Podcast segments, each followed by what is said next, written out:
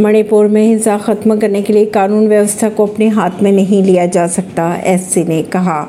Supreme court ने मणिपुर में बीते दो महीने से जारी जातीय हिंसा को लेकर कहा है कि हिंसा खत्म करने के लिए वहाँ खुद कानून व्यवस्था के तंत्र को अपने हाथों में नहीं ले सकते।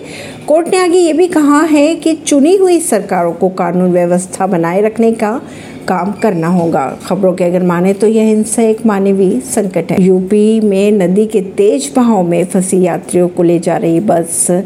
सामने आया वीडियो उत्तर प्रदेश के सहारनपुर में यात्रियों को ले जा रही एक बस हिंडन नदी के तेज बहाव में फंस गई, जिसका वीडियो सामने आया।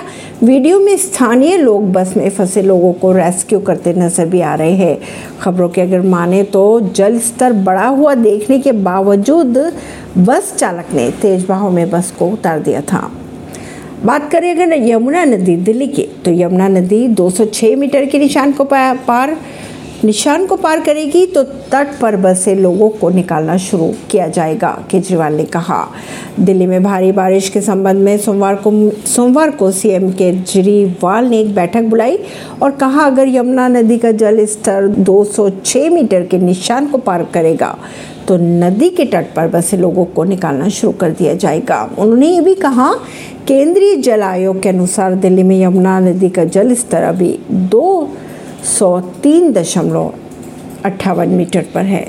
ऐसी ही खबरों को जानने के लिए जुड़े रहिए जनता से रिश्ता पॉडकास्ट से। परवीन दिल्ली से।